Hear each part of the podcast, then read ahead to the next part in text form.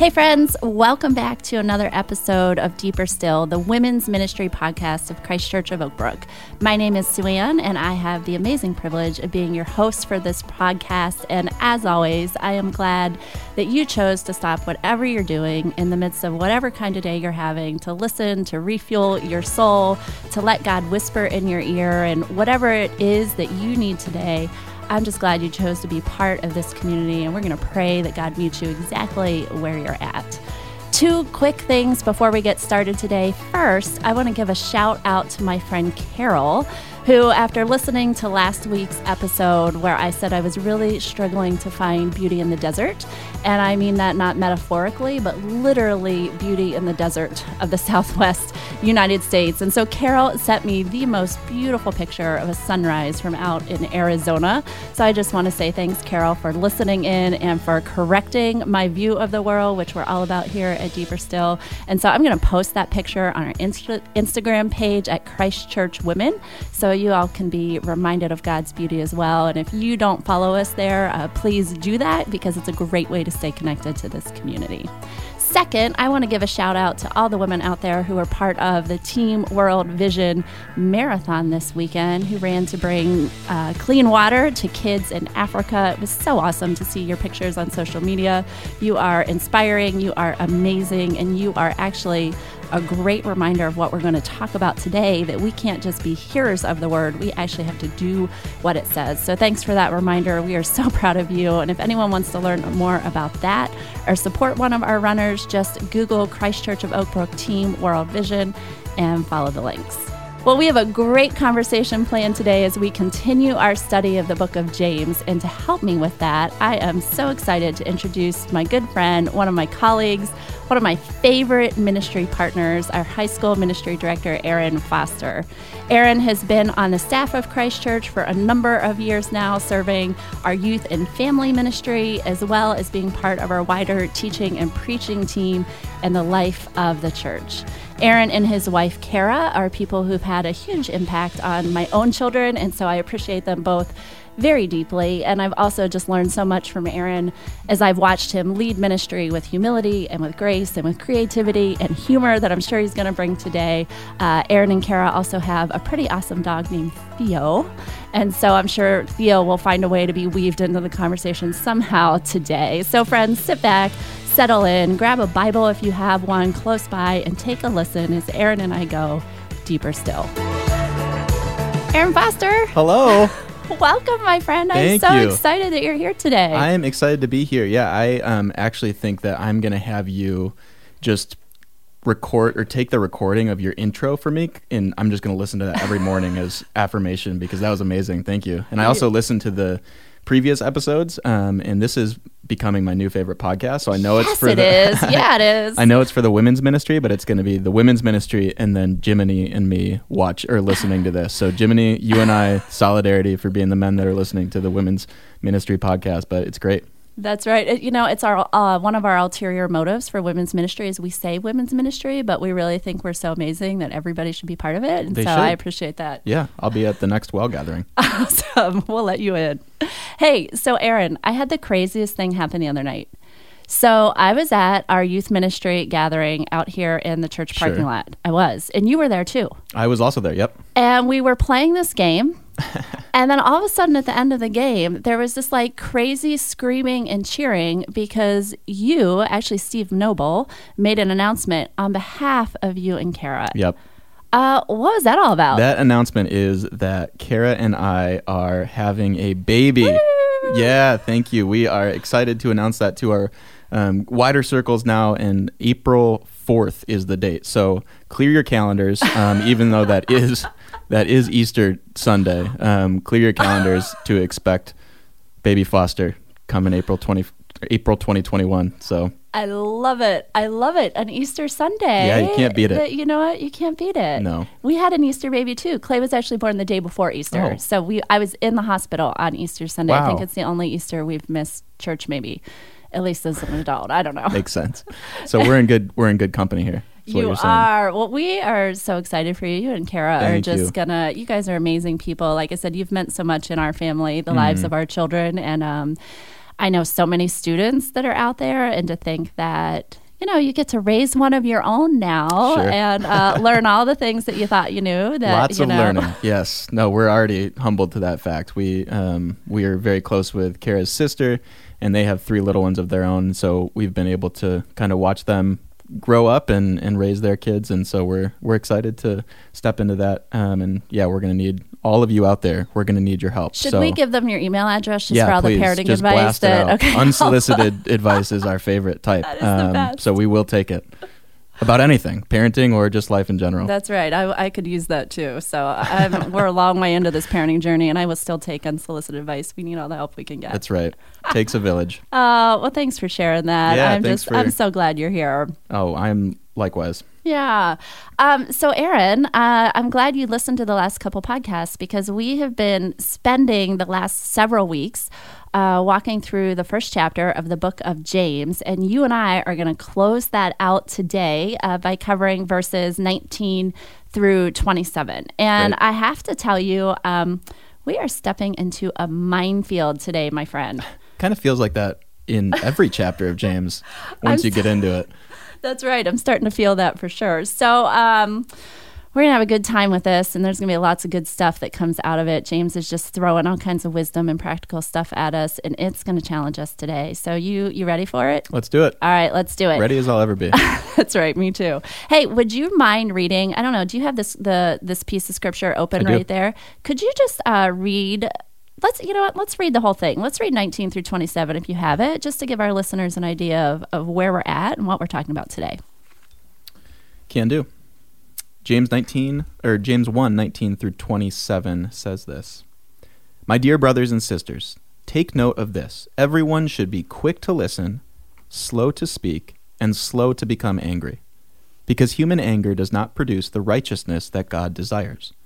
Therefore, get rid of all moral filth and the evil that is so prevalent, and humbly accept the word planted in you, which can save you.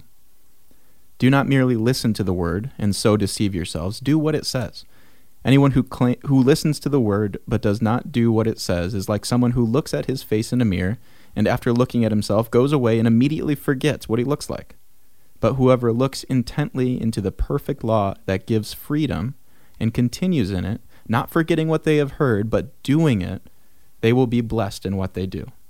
Those who consider themselves religious and yet do not keep a tight rein on their tongues deceive themselves, and their religion is worthless. Religion that God our Father accepts as pure and faultless is this to look after orphans and widows in their distress and to keep oneself from being polluted by the world. Mm. Minefield. Did you hear them all in there? We're gonna we're gonna hit as many as we can today. Let's do it. Let's do it. Uh, so the first thing I want to do is let's pause right at the very beginning because James hits us right out of the box with a sucker punch when he says everyone should be quick to listen, slow to speak, and slow to become angry. And I want to focus in on these uh, quick to listen and slow to speak, especially because sometimes we get to this place in Scripture, we read something, and we just have a we just have to have a gut check because we interact with the Word, we read something, we don't have to know anything about the text, and we just go, oh. Okay, I need to pay attention to whatever that's saying because maybe I'm not very good at that. Maybe I need to work on that. And so I don't want to blow by this. I want to sit right here for a minute. And uh, why don't you? I'm going to kick it to you for a minute. Share with me what hits you from that as we walk through our 2020 election, social media, crazy, crazy world today. What hits you? Yeah, that's a great question. Um, one of the things that I've been learning um, as I'm, yeah, just walking through life is that communication is really difficult. Clear communication is really difficult. Um, and the only thing that I've found that can improve communica- clear communication is listening. Um, and not only listening, but asking the questions, the correct questions to be able to hear and listen more accurately. Um, listening is is just so much more effective in most situations, whether it's relationships or ministry um, situations. Listening is so much more effective than talking. Um, I often find myself, and I'm sure if Kara, if you're listening, Kara, my wife, hello, Kara.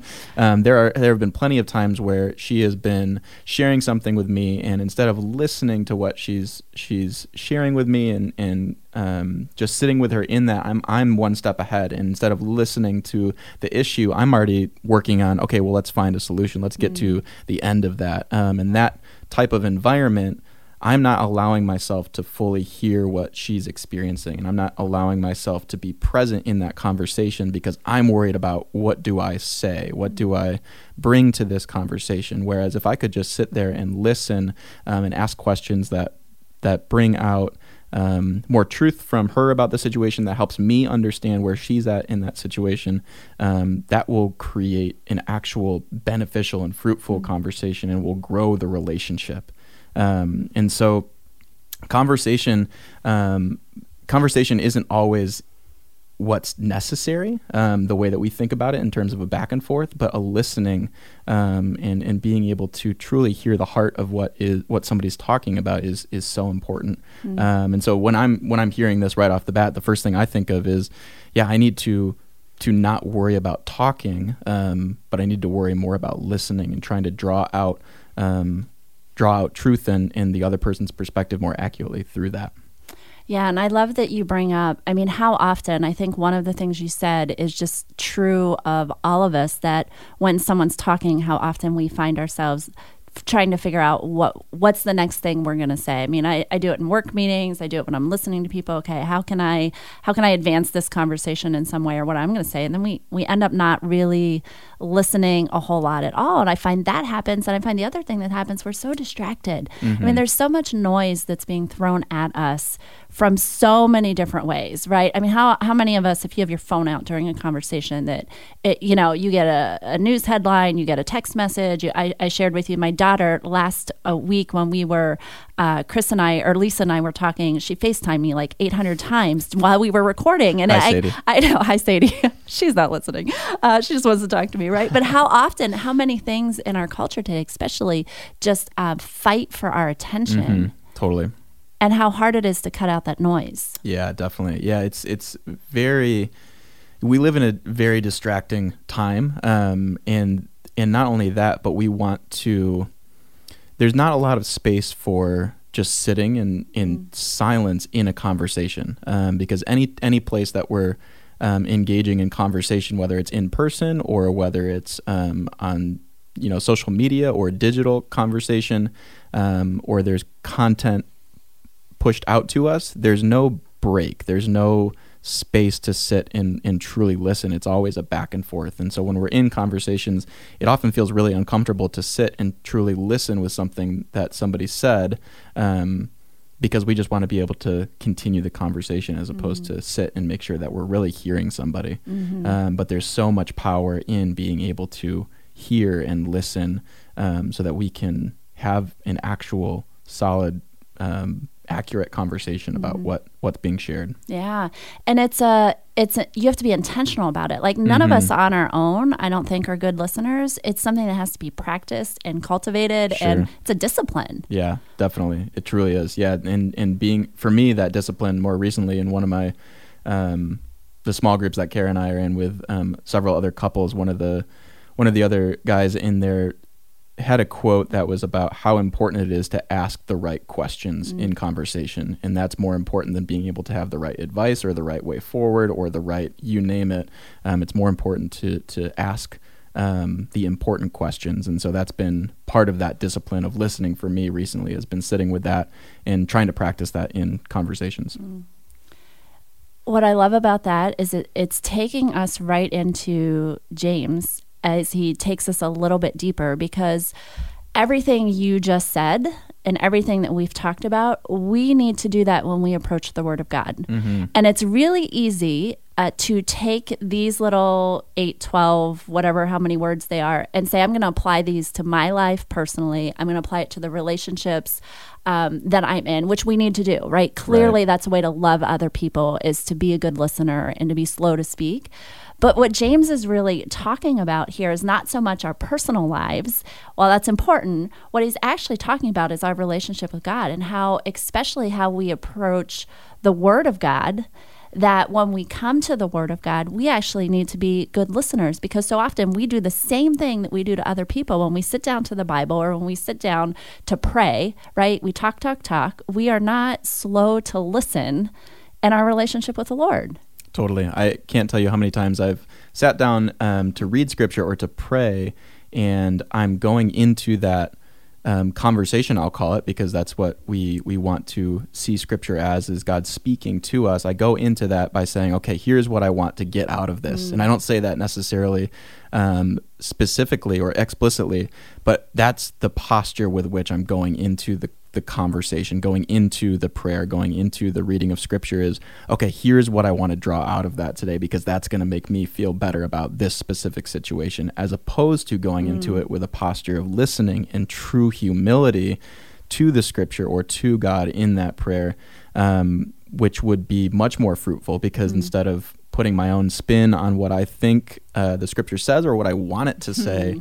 I will actually be challenged by what God is speaking to me. Whereas otherwise, I would just blow right past that and never, never experience that challenge and just live in this state of comfort with scripture um, that can be damaging down the road.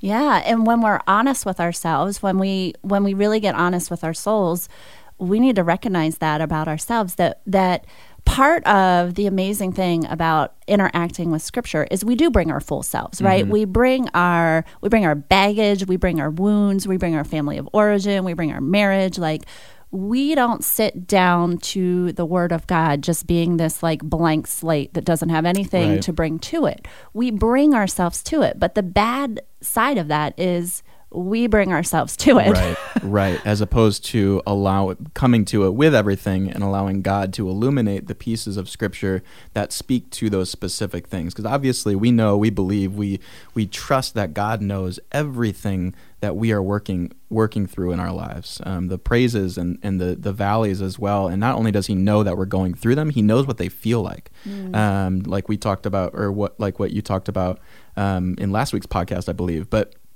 um, the beauty of, of a listening posture in terms of scripture is that God will truly give us what we need to hear um, in light of our circumstances, as opposed to us bringing our circumstances into the text and saying, "Here is what I want to hear about this," mm. um, because that's a inaccurate way of of um, speaking to the things that are happening in our lives. We want God to be pointing that out for us um, mm-hmm. through listening to the Scripture. Yeah, and I love these things are mirroring together as we approach God, as we approach one another. I've been in so many difficult conversations over the last six months, seven months. I don't know how long have we been in COVID? Ten years. last this, this last, thirty years of, of my life. Yes, um, and how many difficult conversations I've had uh, based on responses to COVID, on kids that go back to school, on race, on politics, and I feel like I've been in these conversations, there's just conflict everywhere. And I find what happens, and I, this has been eye opening for self awareness for myself. And I, am starting to notice it in others too, and just kind of praying through what what I do about this or what we do about this is that um, you know, bring up race or politics or whatever we do. We come to those with these preconceived notions. We come with our baggage, we come with our biases. And so, what we tend to do is find someone that agrees with us, that is willing to support our narrative, that mm-hmm. is willing to um, reinforce what we already think we know is true. And that is not a listening posture. That is not a humble posture. Right. It's not helpful. Right. Yeah. We get caught in whatever tribe we intentionally ascribed to or unintentionally ascribed to, we get caught in that echo chamber that doesn't help us see other sides and it doesn't help us often see the truth of the situation. Um, and for those of us who are more active on social media, that stuff, there are algorithms that are designed to keep us in that um, and not to let us off the hook and say, oh, it's not my fault, it's the algorithms. Mm-hmm. Um, but to say, let's be aware of that and know that um, we are being often, um, things are being put in front of us that the, the social media, you know, algorithm designers know will get us back there because it's what we want to hear. It's what we want to hear about ourselves. It's what we want to hear about our nation. It's what we want to hear about our God oftentimes, um, even though those things might not have um, full truth behind them.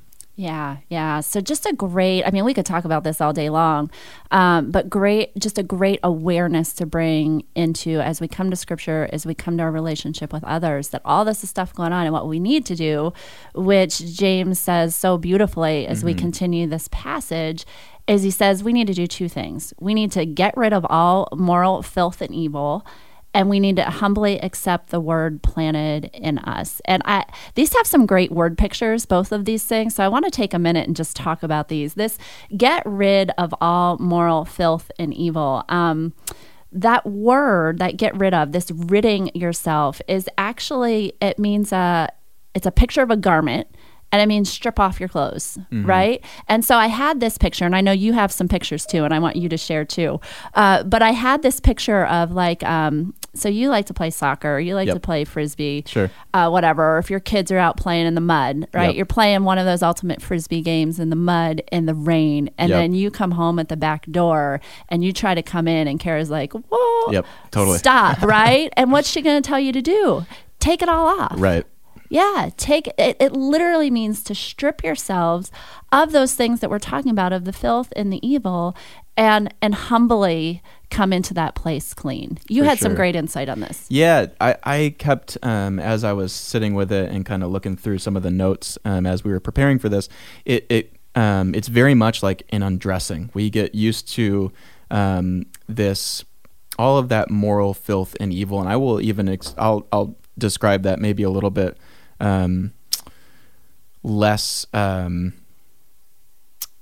um, yeah, I'll describe it a little bit differently. Um, in that it's it doesn't always present itself as filth and evil, but it, it might present itself as you know stuff that we are comfortable with, um, and we won't really see it as filth and evil, but we get um, used to having being in a worldly culture that um, imprints itself on us, um, and so we carry the the perspectives and the thoughts and the um, ideals of that and we bring it into our the way that we read scripture. But it it takes an undressing like Suanne, like you're saying it takes that that stripping of that um, to be able to bring ourselves um, humbly into a relationship with scripture or, or a moment in prayer. Um, and so i think a lot of the time it's really really uncomfortable for us to do that to, to have that undressing to have that stripping of that moral filth and evil because we are so unused to what it feels like to not have that around us. Um, and it feels almost shameful. Um, it feels almost um, it just it's just very uncomfortable because we don't ha- it, it feels like a crutch for us that we that we have. We're comfortable in it. And so when we have to get rid of it um, we're not used to that. We don't we don't have that experience very often. In every circle that we're in we're used to having that wrapped tightly around us as you know our our comfortable safekeeping blanket that keeps us warm. Um, but what James is saying here is we need to take that off. We need to lay that down and approach um, approach Scripture humbly, approach God humbly, without that um, as a crutch or without that as a as a place to find um, comfort, even though it's not real comfort. You know, and y- this is why I love doing this because you just gave me a whole another word picture that I hadn't thought of, and it's going to really come into play when we hit the last couple verses. Cool. So I want you ladies to make sure you're thinking about it. It's the moral, the the filthy, ugly, dirty mud is easy to say we need to take off. The warm, cozy blanket, Oh, interesting. Yeah, not so easy to take off, right? Kind of, I kind of like that yeah, in all of those places. And you know, I don't know if you know this, women, especially in the fall, we layer like like we are geniuses about layering. so I'm thinking about all those layers we put on. that's right. That's great. That, and that's yeah, and the, picture. the truth is, it feels those layers feel comfortable, and they they feel they make us feel the way that we think we should. Um, and so often that's the enemy giving us a, a bad experience of what those are really doing for us. It feels like it's it's helping us, but in reality, it's hindering, it's hurting. Um, and so, yeah, important to to keep in mind, mm. even if it does feel right, um, that is, you know, in many cases, what God's calling us mm. to strip away. To strip away. Yeah, that's good two other quick verses I'll throw at um, our audience, just as some other uh, cross references here in our scripture. Hebrews 12 1, let us throw off everything that hinders and the sins that so easily entangles. Very similar word picture. And then the opposite of that, which I love, Colossians 3 is one of my favorite passages of scripture. Therefore, as God's chosen people, holy and dearly loved, clothe yourselves mm. with compassion, with kindness, with humility, with gentleness and patience. Put on, right? Yeah. So it's not just a stripping off, put on the character of God. Right. As we walk through our lives. Yeah, that's a really cool image. Love how scripture works that way. Isn't it amazing? It kind of all goes together. Yeah. It's like someone had it in a plan right. when they put this thing together. it's like divinely inspired or something. Wow, it's amazing. Uh, so, hey, then this other thing that James tells us to do in verse 22, uh, it might actually be verse 21. I might have the wrong verse written down. 22 or 21, someone can correct me. Uh, humbly accept the word planted in you. This idea that, um, so there is that stripping on or off, however we want to look at it, but also inside of us, right? So not just the exterior, but but God plants His word inside of us so that um, we rely on something that that is uh, otherly, that is divine, that is actually part of who we are when we put the right stuff in, when we ingest the word of God, when we eat it, mm-hmm. like the Old Testament tells us to do, that it's actually in us. Yeah. Yeah. What what are your share some thoughts on that? Yeah, I think I think that's um, so important to remember that that is planted in us, and I think it speaks um, directly against what our normal experience is, kind of continuing the the topic that we were just touching on, we are steeped in a culture um, for you know this is low hanging fruit for our you know few weeks before the election, but we're steeped in a culture of um, a v- often a very specific political tribe, um, and so that is outward influence that we are adopting the perspectives of, um, and it makes us difficult to hear the perspectives of others because they're so different, and all these other things. We're seeing the the um, turmoil of of that reality in a lot of our lives. Um, but when we are listening to what's planted in us and what's innate in us, what God has gifted in us, that planting, that creates an amazing fruit that flows out of us rather than putting something on to kind of um, hide what our, our true reality is. We can, we can turn to Christ and say, Can you illuminate what is in us? Can you illuminate our word that is your word that is living in us um, and allow us to live uh, differently outwardly because of that? Mm-hmm. Um, and there's a, a passage from Isaiah that talks similar to this that I would like to read for us. Um, and it's Isaiah 55, verses 10 and 11. And it says this As the rain and snow come down from heaven and do not return to it without watering the earth and making it bud and flourish, so that it yields uh, seed for the sower and bread for the eater, so is my word that goes out from my mouth. It will not return to me empty, but I will accomplish what I desire and achieve the purpose for which I sent it. And so that is the same word, um, just like the rain that comes to the earth and makes it flourish and bud and all of this new life come from it. That is the same word that is planted in us, and that when we can humble ourselves to it, that flourishing and budding and growing will happen in each of us. Um, and then, as you know, extrapolating that across the body of Christ, imagine the the power that the word that's in each of us can have as we approach it humbly and, and water it and and um, and draw it closer to it. Mm. Yeah, and, and James is, I love that you brought up that psalm because it is, this idea is woven throughout scripture. Again, it's, it's, it's God's plan that um, we would have the Holy Spirit inside of us through Jesus. It was also his plan that we'd have the word inside of us. And, and James is um, actually directly drawing from words and ideas from prophets like Jeremiah when he says, um, God says, This, uh, wait, I got to start that over. This is the covenant I will make with the people of Israel. After that time, declares the Lord, I will put my law in their minds and write it on their hearts. I will be my, I will be their God and they will be my people. Deuteronomy says, These commands I give to you today are to be on your hearts and press them on your children. Ezekiel, I will give you a new heart and I will put a new spirit on you. It seems to me that God is very concerned with the transformation of our hearts and that he knows his word and his spirit are the really the only ways at the end of the day that we are going to be transformed from the inside out.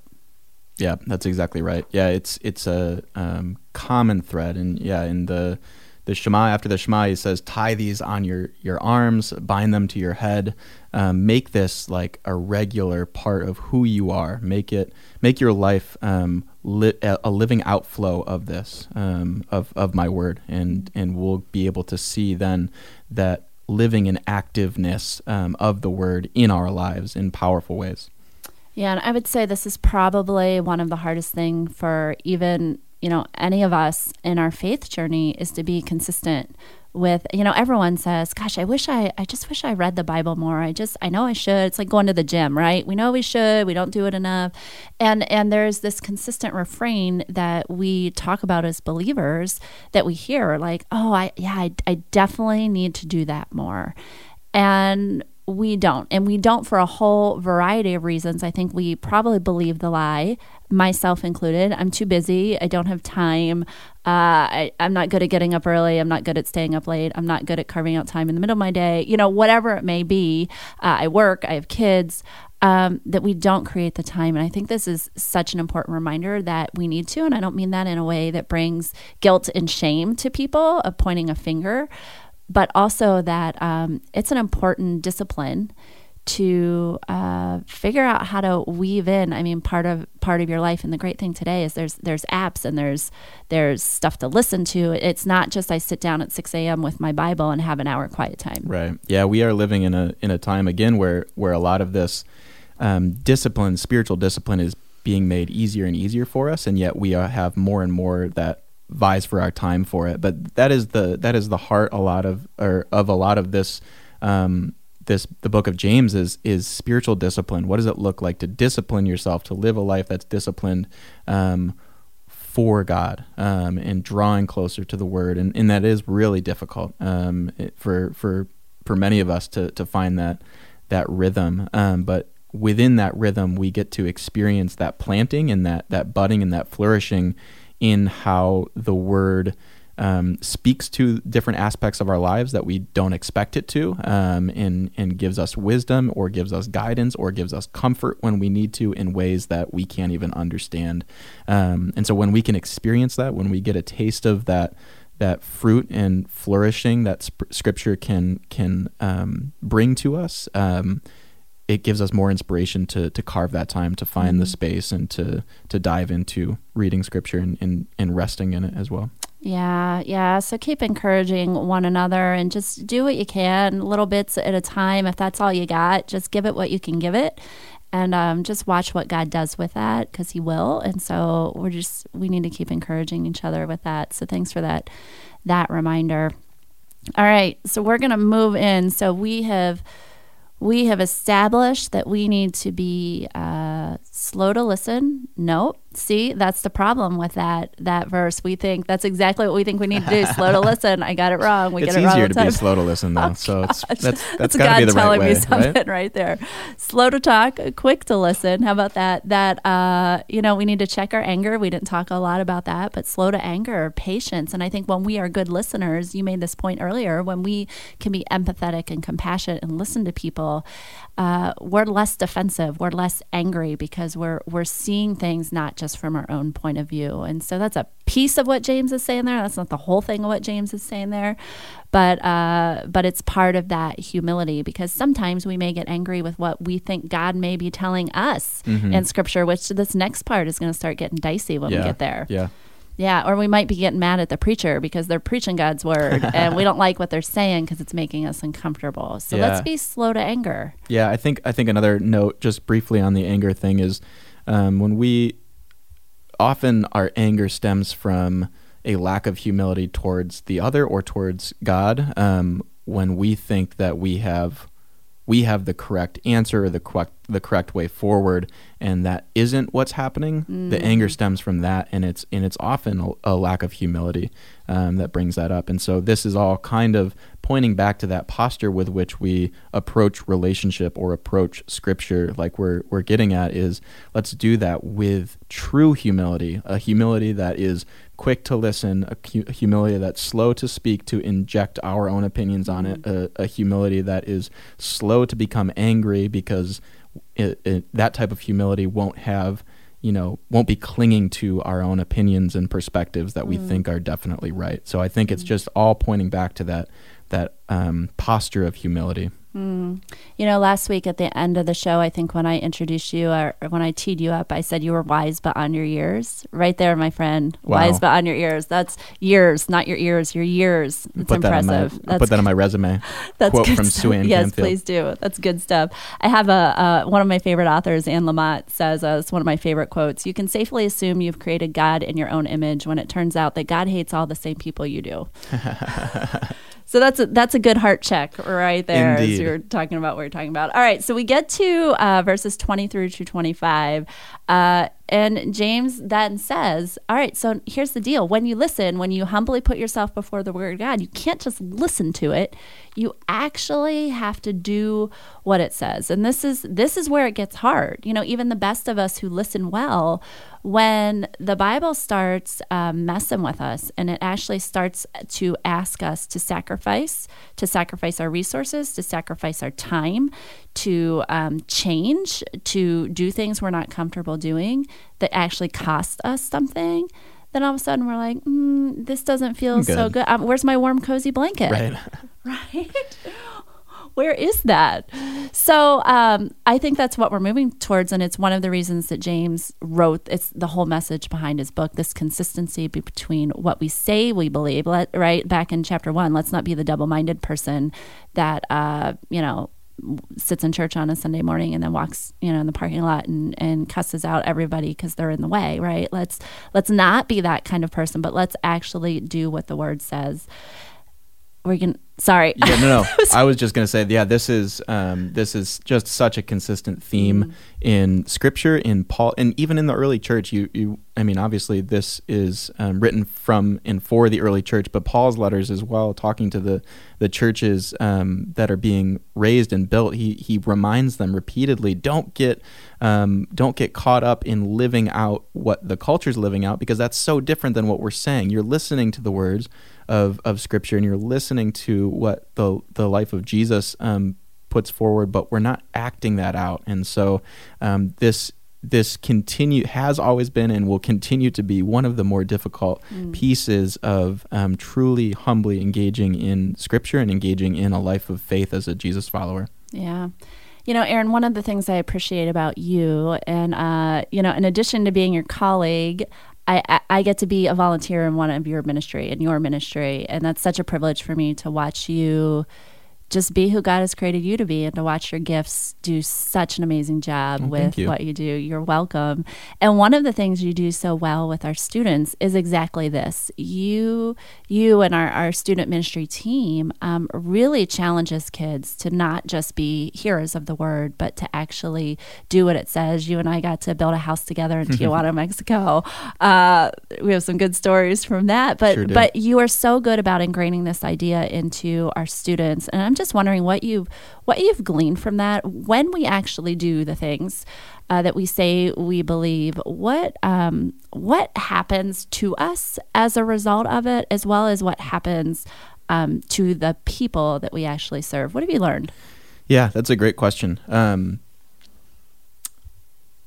I think one of one of the things comes down to just the way that we are designed. Um, it's it's a lot different to know something than to experience it, um, and it's a lot different to understand like the you know theoretical side of something or the theological side of something than it is to have that um, ingrained in in who you are, almost physically, tangibly going and living that out. And so, um, much like there are so many different learning styles, a lot of people learn differently when they are able to do something and act on it. And that's very much the same way. When we can hear the word and we can see the benefits of it from that point of view, um, we get it, we understand it. But when we go and do it, there's something intangible that happens, and that's the Holy Spirit moving through us um, in a way that that only empowers the words that we heard. And so it's this this cycle of um, continuing to to um, enlighten us and unto the truths of Scripture um, and show us the the love of God um, and and build more confidence in us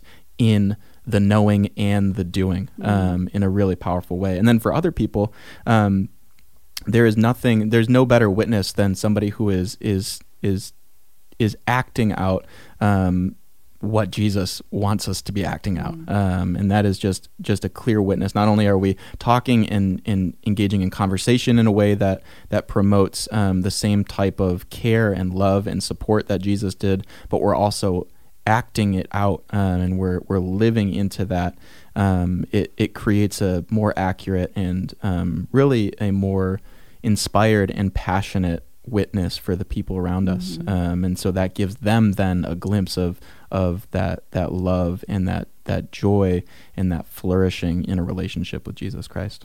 Yeah, and I, I think that's really important to point out that it's not just what happens inside of us, but it's it's what happens in the world around us. And God God God cares equally, I would say, about those two things. Definitely. They're not mutually exclusive. Yeah. No. Yeah. For sure. I think. I think. Um, we often talk to our students a lot about how, um, and this was one of the themes of this past week in student ministry was talking about how when we experience the love of Christ, we that that should cause a change in our life. And the way that we change our life and living our life, the physical actions and, and moving forward in life, um, the people who care about us, the people who are friends with us, they're going to see that. They're going to see that we're changed and they're going to want to know more. And so that's, um, and then that just points, we can then point easily back to, well, this is because of who Jesus is in my life. I'm living this way. Um, and so God uses that, the Holy Spirit uses that as um, just an amazing witness to bring pe- more people into um, a relationship with Him through the way that us, His children, live out that, that experience of, of knowing God. Mm, that's right. That's so good. And James gives us yet another imagery to remind us of, of how not to do this. And he says, you know, don't be like the person that looks themselves in the mirror and walks away and forgets. So don't be the person that, that is showing up or um, sitting in your Bible study or um, even encountering the Word of God and then walks away unchanged. We're like people that forget what we look like. And when you think about it, that's such an absurd thought. I mean, who looks in the mirror and walks away and immediately forgets what they look like? Most of us spend a lot of time looking in mirrors at ourselves. And so uh, the fact that, that, that, that is a, a pretty almost absurd thing, and yet we actually do it all the time. Yeah. And so that's actually a very convicting and scary thought. Totally. Yeah, it's um and yeah, obviously in his in his day and age when he was writing people weren't taking selfies every chance they got and so probably didn't really know as readily what they looked like and so but the the the message remains the same, right? We often take quick glances or we hear we are listening to scripture and we're like, "Oh yeah, I guess I don't really live that way." But immediately, you know, that's the look in the mirror, that's the look into the word, but then we immediately look elsewhere and say, okay, but I'm fine. Um, we take the quick glance at the word and, and at ourselves through that lens, and then we we immediately forget and we assume that we're all good because we don't want to have to do that undressing or that stripping or that um, taking off of the warm blanket that we talked about earlier. Even though maybe we do kind of notice it in that quick glance, we just forget and we don't want to take that step because it seems like a, a big burden. Yeah. And the thing that James encourages us to do instead of being the person that walks away and forgets, he says that we need to be a man or a woman that looks intently. And this idea of, um, you know, if you've ever been on a walk or out in creation somewhere and you see something that looks really interesting, and so you you you don't walk by it, you actually pick it up Right. and you look at it and you stare at it and you turn it over and you see oh it looks shiny here and it looks glittery here and what is this thing and you look at all the the crevices and the all the dimensions of what that is you don't just walk by something that looks interesting or beautiful Right. and I think that's the picture that James is getting us giving us here.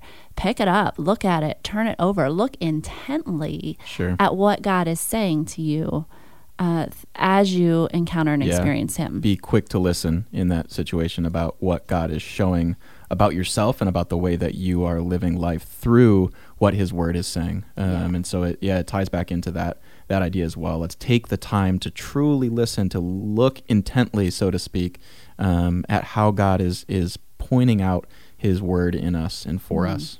And you know, as I'm listening to you say that, it's like everything in our culture today is contrary. We live lives contrary to everything we are talking about Mhm. right now. And so just just the moment to like pause and to be aware of this and to think about it and to, and to try to actually live into this is is kind of a big deal because everything in the world around us will say, uh, rush by, go faster, look at yourself, look to the world.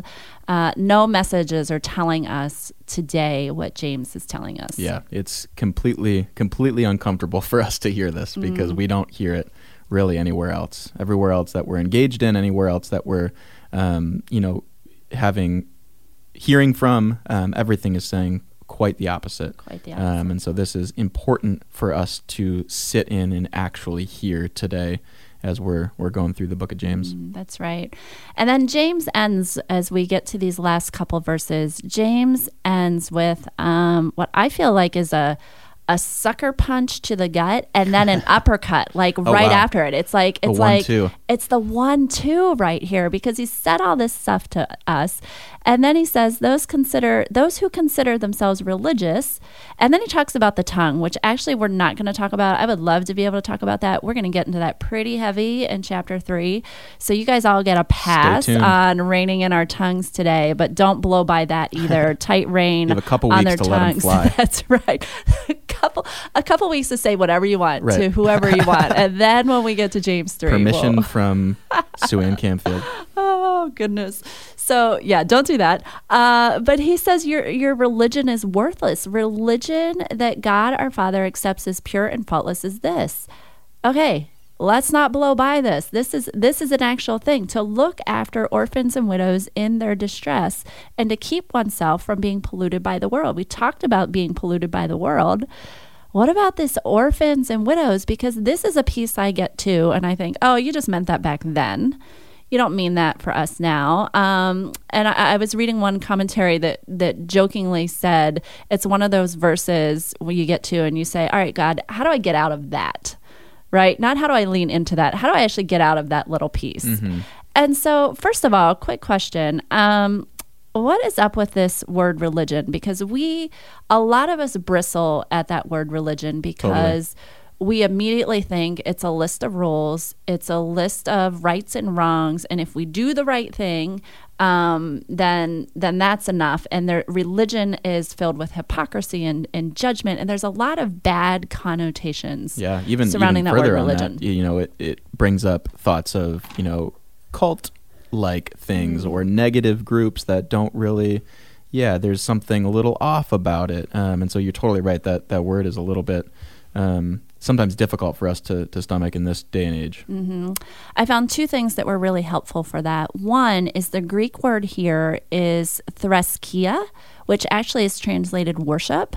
And so when we think about our life being an act of worship, um, that that helps a little bit. So if we need to take out that word religion and, and really think of it as what is our living, acting um, way of moving through life as an act of worship to God. So that that was helpful to me. The other thing I just want to throw some context in here is we remember. So James was a good old Jew, right? Like he he knew the religion. He knew what he was supposed to be doing and following the law. I mean, he he grew up with Jesus, um, even though we talked about he wasn't really down with Jesus when they were growing up together. But but he knew he was a good Jewish boy, and the the so he knew what religion looked like. And the other thing that was happening during um, that culture was there would have been a lot of other religions going on during the Yeah. time where people would have been worshiping other idols and other gods, and many of those um, ways of worshiping and uh, being a part of that religion had very specific rules and very specific practices. And a lot of times people would go as that religious practice and they would just give money or they would do something that would check off their box and that meant they were good. And there was nothing about any of the religions happening in the, this time in Jerusalem and the surrounding areas besides uh, this new new thing going on with all the Jesus people. Uh, there was nothing about any of those other religions that were pure or faultless or undefiled. And so that contrast of what James is talking about when he's saying, hey, the the religion, the worship that we give to God it needs to be pure and it needs to be undefiled. And it's not easy, but it's actually pretty simple. And here's what you need to do. Sure.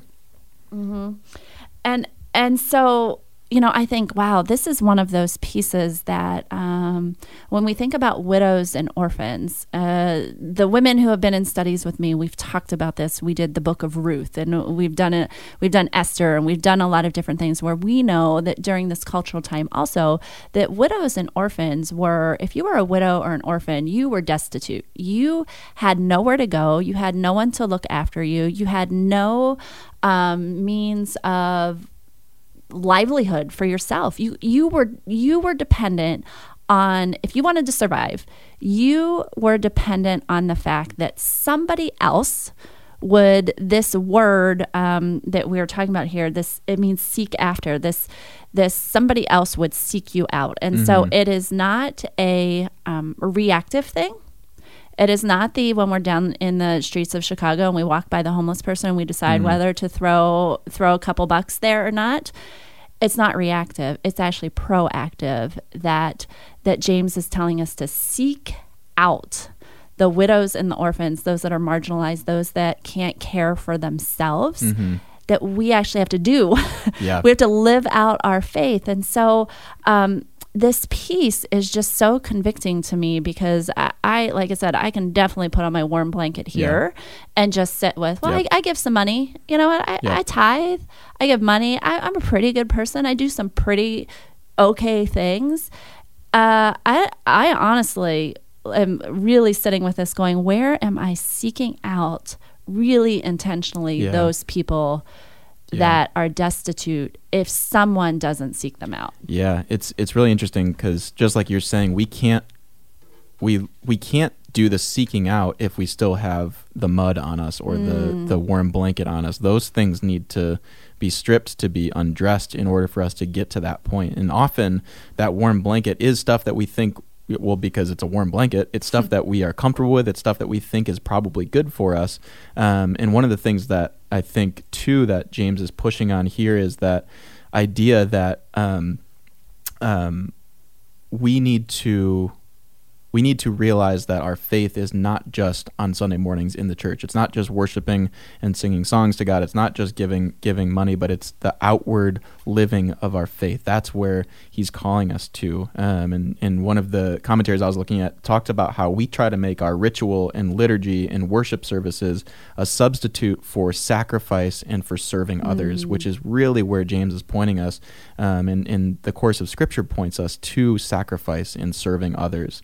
Um, and so we fall into this trap that our faith lives only in our hearts and in the church building, but not outside of the church. It doesn't live, in, you know, the trap is we doesn't live in our neighborhoods. It doesn't live in the grocery store. It doesn't um, live in traffic. It doesn't live in our families. It's not in how we interact with one another online. It's not in our decision making.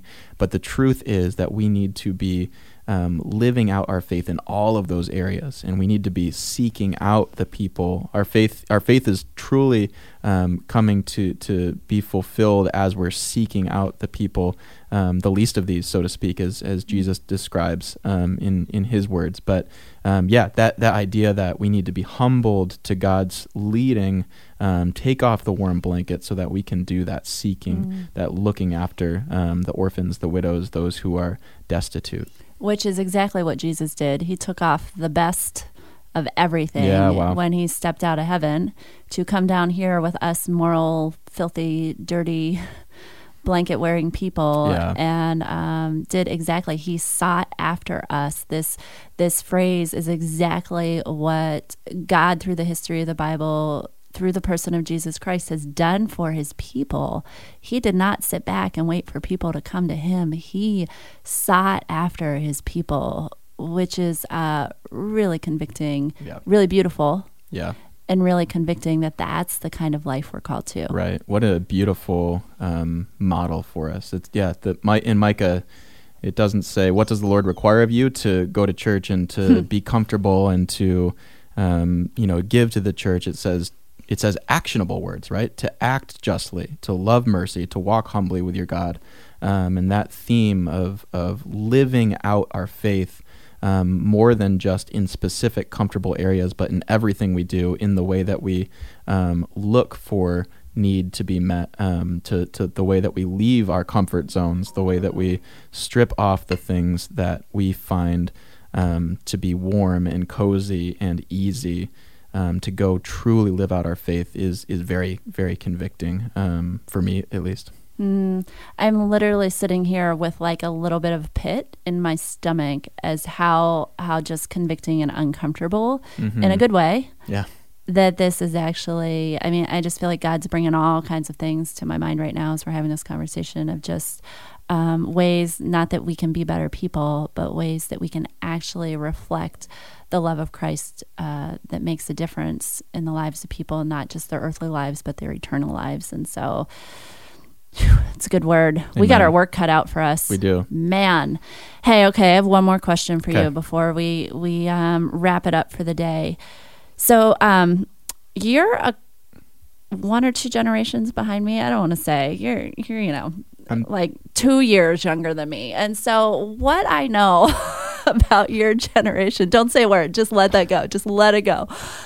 What I have learned about your generation, especially, is that um, this is not a small thing. When when your generation specifically, and maybe even younger than you, is looking to the church, when they are deciding whether they are going to follow Jesus or step into our doors or or visit us online, they actually want to know if we're doing the stuff that we're talking about because it makes a difference as to whether they're going to jump in or they're going to turn the other direction. And I mm-hmm. just I think you have such a unique space to say this especially to our audience.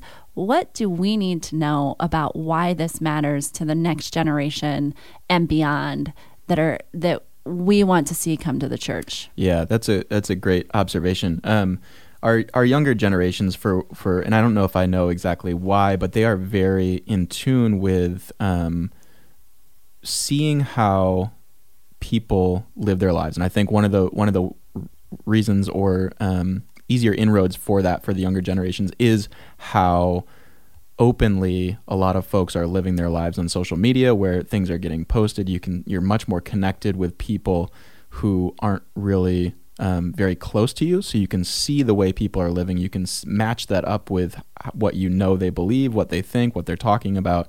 And our younger generations are very averse to hypocrisy to living one way um, but preaching a message another way. Um, And as soon as they'll see that, they will, um, to use a cliche term, they will unfollow. And whether that's you know on Instagram or on Facebook or in real life, they'll just say, "I don't want to associate with that anymore because I know they want this, which I also want, but they're also acting in a way that." shows no concern for that. I know they want transformation in our cities. I know they want, um, you know, they want people to know Jesus and they want to love the the least of these, but they're not acting in a way that shows that. And so they are very um, aware of when people, be it um, the church or individual Christ followers, are living out a, a hypocritical or, or a dipsychos life, if we go back Well to a couple podcasts ago. Um, but but it is so important for us as older generations to be modeling the the a, a true way of following after Jesus Christ. And we're not going to hit it 100%, but there's still opportunity in there when we do fall back to open ourselves humbly and say, yeah, I did make a mistake. Yeah, that isn't exactly how I should be leading, but here is how I should be living. Um, and being able to, to tie those together, understanding the, the, the words and falling into the, the, you know, knowing about God, but also allowing the Spirit to move in us in such a way that lives out our faith. Um, pairing those together and modeling that for our younger generations is so important for them to see, yes, this is something that is good and true, and God is powerful within that. Um, and He is the one that's making this happen. Um, and just being able to be that that witness for God for our younger generations, they will be able to to um, yeah find excitement and passion beyond that because the things of Scripture are the things that that these these people want these these younger generations want. They want to see um, unity. They want to see the body of Christ coming together um, in powerful ways. And so, yeah, being able to to model that for them is going to be just uh, God will use that as an amazing witness for Him. Mm, that's such a perfect place, such a strong word, and a perfect place for us to end our conversation. Because I think that's something that we need to hear, and we need to hear it again and again. So, Aaron Foster, thanks so much Thank for being Thanks, here today. Do you promise me on uh, Easter Sunday in April that we're gonna you're gonna send me some pictures that we can Of see course. a baby Foster? Of course. All right, And then we we'll come on the podcast and describe the pictures. Yes, let's do it. I love it. Thanks so much for being here. I appreciate you. you. Well, friends, I don't know about you, but wow, my soul has been convicted in a thousand different ways just from our short time together today. And I, I hope yours has been too, because that's actually a good thing. It actually means that we're willing to clear out the noise and distractions, to set aside our own voices, our own narratives, and really hear what God is saying to us and humble ourselves before Him. So well done. I'm proud of you for hanging in there today, and I can't wait to come back again next week. If you are interested in learning more about our student ministries and having someone like Aaron walk alongside your kids or your nieces or nephews or neighbors, uh, be sure to visit our church website at christchurch.us forward slash family, and you'll find everything you need to know there to get started. Next week, I'm excited to welcome Heather DeBoer to our show. She is an MDiv student at Northern Seminary, an intern here at the church, and just this beautiful and bright young woman who I promise you you're going to love getting to know as we take a closer look at James chapter 2. Next week, I'll also share a little bit more about how we can put our faith into action by being part of a local food drive that will serve and empower families right here in our own neighborhoods. And so stay tuned for that. But for now, friends, wherever you find yourselves today, wherever you're at on the journey, may God meet you in that space. May He make His face shine upon you and give you peace as He calls us to go deeper still in this messy life of faith we all find ourselves in together. So thanks for joining us. Have a great day, and we'll see you back next week.